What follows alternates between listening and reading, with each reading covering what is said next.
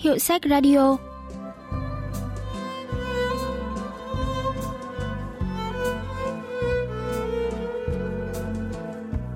Thanh Tâm xin chào quý vị và các bạn.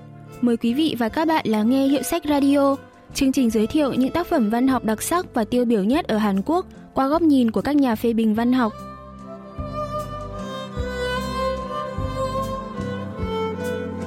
Chuyện ngắn chất đốt của nhà văn Yun Hưng Gil xuất bản năm 1978, gồm 3 mẩu chuyện nhỏ xoay quanh chủ đề chất đốt và lấy bối cảnh nông thôn Hàn Quốc ngay sau chiến tranh Triều Tiên 1950-1953.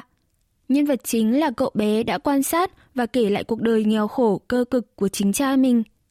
Câu chuyện đầu tiên kể về người cha phải đi ăn trộm củi để nuôi sống gia đình.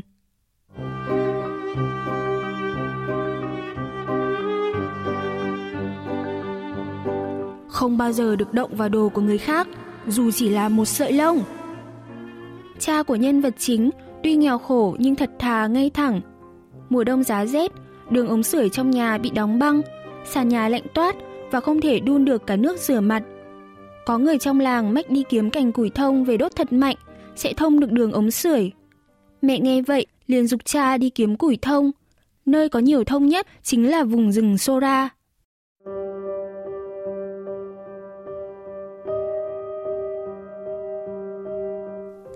Việc đi lấy củi thông khá nguy hiểm, quãng đường đến đó khá xa, lại phải về trước lệnh giới nghiêm. Cha cũng đang trong tình cảnh không thể tự do đi lại ngay giữa ban ngày ban mặt. Không chỉ thế, rừng Sora còn là vùng đất thảm sát, nơi cha từng đến, lật từng thi thể để tìm người em trai ruột mất tích. Có lẽ hơn ai hết, ông biết rõ cái cảm giác gión ré nín thở khi phải đi lấy trộm cành thông của nhà người khác giữa đêm hôm khuya khoắt. Không đi cũng không được, thế là người cha đành phải đưa cả con trai của mình đi cùng.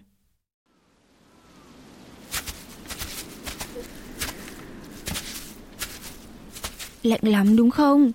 Thường còn phải đi làm cái việc này. Chắc hẳn cha cũng khổ sở lắm khi lần đầu tiên phải làm một việc không đúng với lương tâm của chính mình. Để tránh khỏi tầm mắt của kiểm lâm, hai cha con cậu bé dình ở một khe núi vắng vẻ heo hút đối diện với trạm kiểm soát. Trong lúc người cha chặt cành thông, thì cậu bé đứng ở xa để quan sát xung quanh.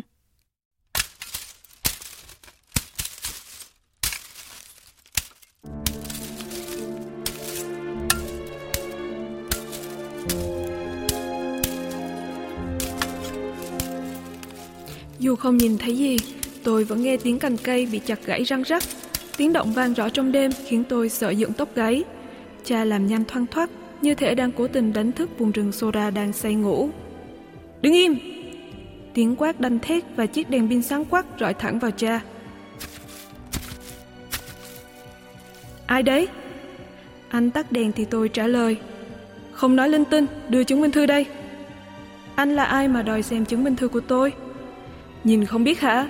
Tôi là kiểm lâm vùng rừng Sora này. Không có, tôi để ở nhà rồi. Nói nhẹ mà không nghe là tôi giải lên đồn đó. Ơ cái anh này, sao lại nói năng linh tinh trước mặt con trai tôi vậy? Ha ha, biết sợ con nhìn thấy mà còn ăn trộm ngay trước mắt nó hả? Này, anh có thôi ngay cái việc gọi tôi là ăn trộm được không? Thôi đừng có đôi co thế này, để con tôi đi trước rồi hai bên nói chuyện tư tế. Người kiểm lâm tỏ vẻ bàng hoàng bực bội trước đòi hỏi vô lý của cha, nhưng vẫn im lặng để cậu bé chạy đi.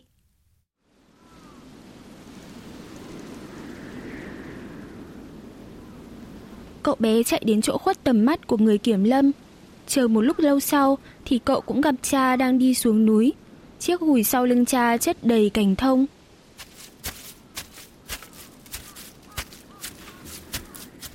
Đã bảo về trước mà đứng đây nãy giờ làm gì? Thấy cha bực dọc, tôi không dám cãi lại.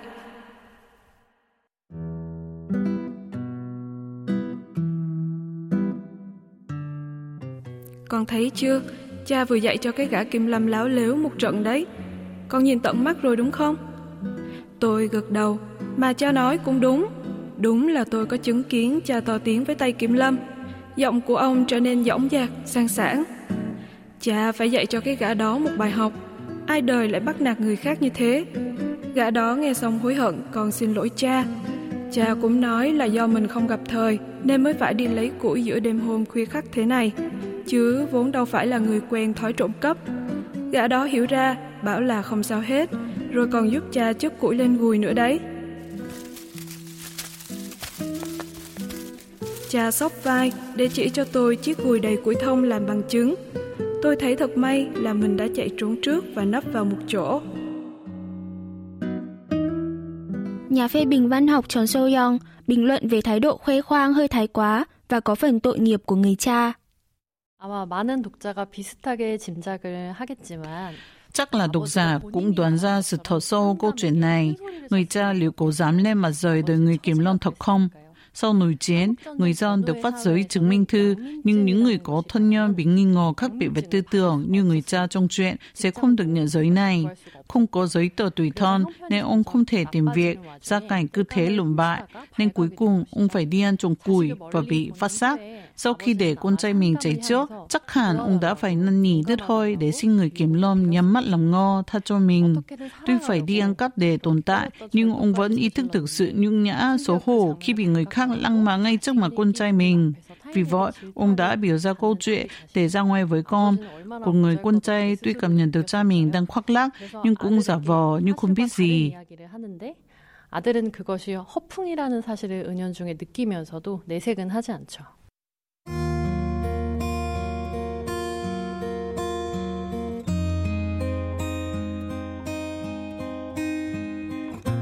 Câu chuyện thứ hai kể về nhân vật tôi đi trộm than bánh trên xe chở hàng không mui. Khi đó, lũ trẻ trong làng làm theo sự chỉ đạo của thủ lĩnh là Kilbong. Thằng này khét tiếng là có máu mặt, không có sự cho phép của nó thì không ai được tham gia vào hội. Nhân vật chính phải thề sống thề chết là nếu phạm lỗi thì sẽ bị đánh rách mồm, mà mãi sau mới được thu nạp vào hội. Càng làm nhiều thì tôi càng lên tay. Sau mỗi vụ, phần tôi lĩnh nhiều khi còn khiến những đứa khác ghen tị thèn thuồng.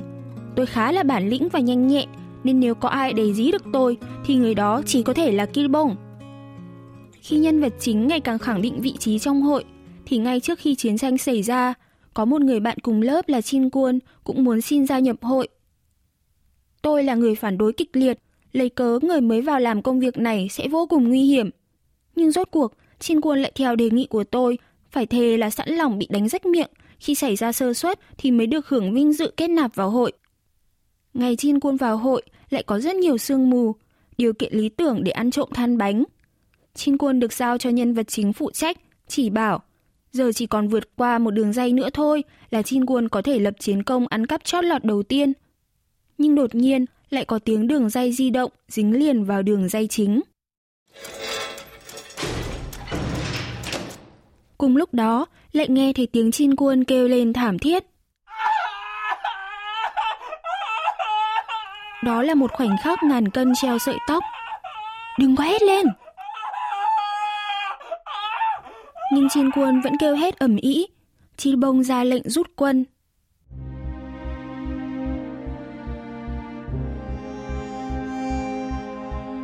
Chim Quân, lát nữa thì mày liệu hồn với tao. Lúc đó Chin Quân mới thôi kêu. Nhưng khi cả lũ đang ba chân bốn cẳng bỏ chạy, thì nó lại nằm yên như chết trên đường ray. Tôi cũng chợt hoài nghi. Tự nhiên tôi nghĩ có thể đó không chỉ là tiếng kêu thất thần hoang sợ trước âm thanh lách cách vang lên bất chợt. Tôi chui qua cái lỗ nhỏ của hàng rào sắt, rồi nhìn lại đằng sau nhưng không thấy chân quân bám theo.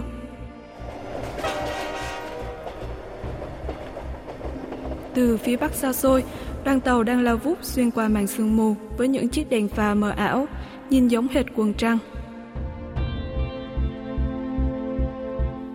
Cả vùng âm ỉ trước tin Trương Quân chết. Hai đường ray bất ngờ chập thành một, và Trương Quân thì bị kẹp cổ chân ngay khe hở trên đó, nên không thể rút chân ra được. Người lớn trong vùng mãi mới hò nhau chạy đến ga kế tiếp, nhưng không thấy dấu vết gì của Trương Quân ở phía sau chuyến tàu xuôi.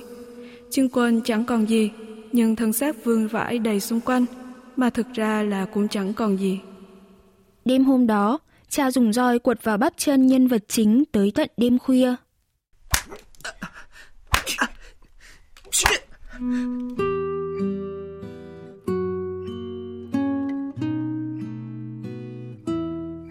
Mỗi lần giơ roi lên, hạ roi xuống, cha lại nói những lời y hệt nhau. Cái thằng này, ai bảo mày đi ăn trộm cắp hả? Cha mày bảo hay mẹ mày sai hả? Đánh một hồi, Cuối cùng thì cha dí roi vào tay tôi, rồi sắn ống quần của mình lên. Thật lạ là cha khóc nhưng không phát ra bất cứ âm thanh nào.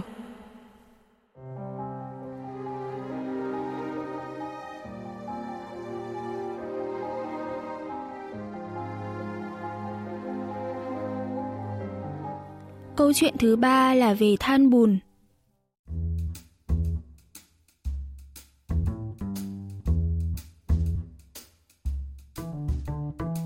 Từ đầu xuân cho đến cuối thu năm sau đó, than bùn là chủ đề nóng bao phủ đầy cả làng tôi.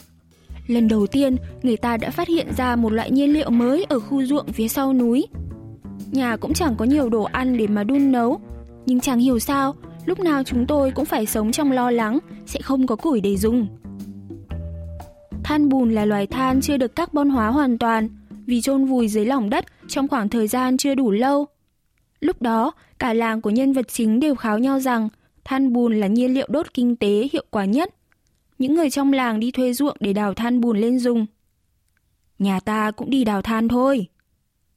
Đang tù túng trong nhà, nghe được tin đồn về than bùn thì cha tỏ ra vô cùng hứng thú.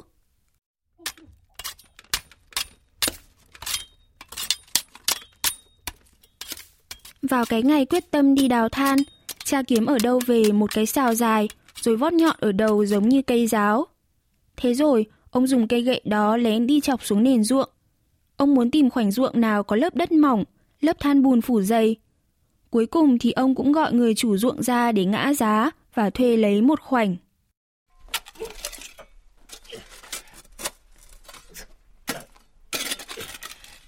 Cha cặm cụi đào đất dưới ánh nắng chói chang, mồ hôi túa ra như tắm.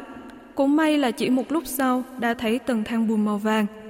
Giây phút cha sới lên một sảnh thang dày bằng chiếc gối, thì cả mẹ và lũ em tôi lúc đó đang ngồi hóng bên bờ ruộng, đều nhức loạt hô hào, vỗ tay tới tấp. Con người là phải biết dùng cái đầu. Nhờ biết dùng cái đầu mà cha cuối cùng đã thành công. So với những chỗ đào của người khác, tầng đất ở phần ruộng của cha tìm nhìn rõ là mỏng hơn hẳn. Bà nó mau đi đâu kiếm một ấm rượu gạo lên men mặc coi ly về đây đi chứ còn gì. Cha lấy khăn lau mồ hôi trên mặt rồi đòi mẹ đi mua rượu. Đào đất chứ có gì to tát đâu mà sáng ngày ra đã đòi uống rượu gạo. Mẹ liếc nhìn về chiếc hố cha vừa đào. Nhưng nói vậy thôi, mẹ cũng đang vui ngấm vui ngầm nên lại lắng lặng, tức tưởi đi về phía làng trong. Cả nhà mệt phớ dâu để chuyển chỗ thân bùn cha đào về nhà. Cha uống rượu xong, lại càng hăng hái đào than bùn hơn.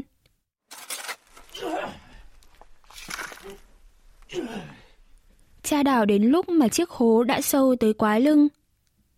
Tôi bỗng giật mình phát hiện ra một điểm lạ khi nhìn lớp than vừa được hất ra khỏi hố.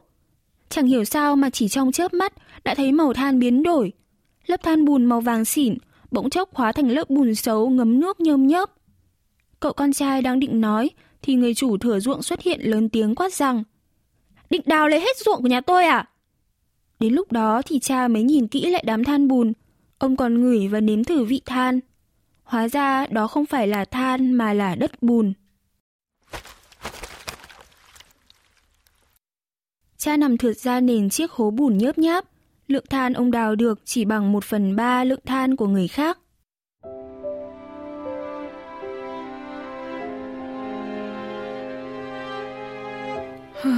Con thấy Trang hại lắm đúng không? Con cũng nghĩ vậy đúng không? Không đâu ạ, à. cha chỉ xui vì không gặp thời thôi. đúng là cái đồ tinh khôn. Cha cười nhạt, dù sao tôi cũng đã chọc cho cha cười. Người con trai cả là tôi cuối cùng cũng đã biết cách làm cho cha cười. Con đến đây, cha con mình nằm đây thử ngắm đất ngắm trời một lần xem sao. Nhìn trời qua cái miệng hố này cũng thấy đẹp đó chứ hả? Đúng là trời đẹp thật, lại càng đẹp hơn qua miệng hố hình vuông như lời cha nói. Mà thực ra chẳng phải do thời thế hay số kiếp gì đâu, là cho cha con chưa đủ điều kiện làm người thôi. Đã là lời cha nói, thì tôi chỉ có biết gật đầu thôi. Nào, giờ thử đến cái hố sâu như hối quan tài kia xem. Uhm. Cha sẽ làm mọi cách để bù chỗ than còn thiếu. Ngày nào mà thiếu củi đun, thì cha đốt cả cái thân này để sưởi ấm cho chúng mày cũng được ấy chứ. Cha leo ra khỏi cái hố trước, con trai cả của cha là tôi theo sau. cái mông của cha chắn ngay trước mũi tôi. Tôi cứ mãi nhìn cái mông vắt bên này, vắt bên kia để leo lên hố, rồi chợt thấy cổ họng mình nghẹn lại.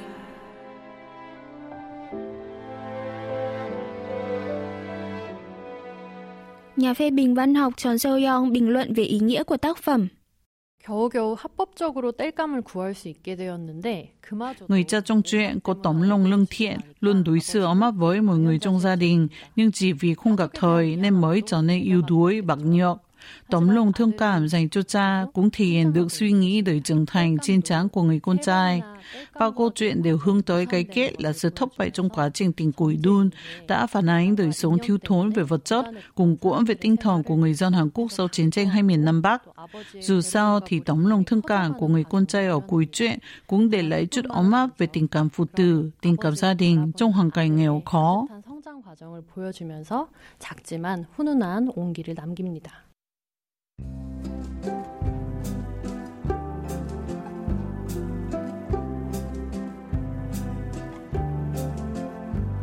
Các bạn vừa tìm hiểu chuyện Chất đốt của nhà văn Yun Hưng Gil. Chuyên mục Hiệu sách Radio xin cảm ơn sự quan tâm theo dõi của các bạn và xin hẹn gặp lại vào thứ ba tuần sau.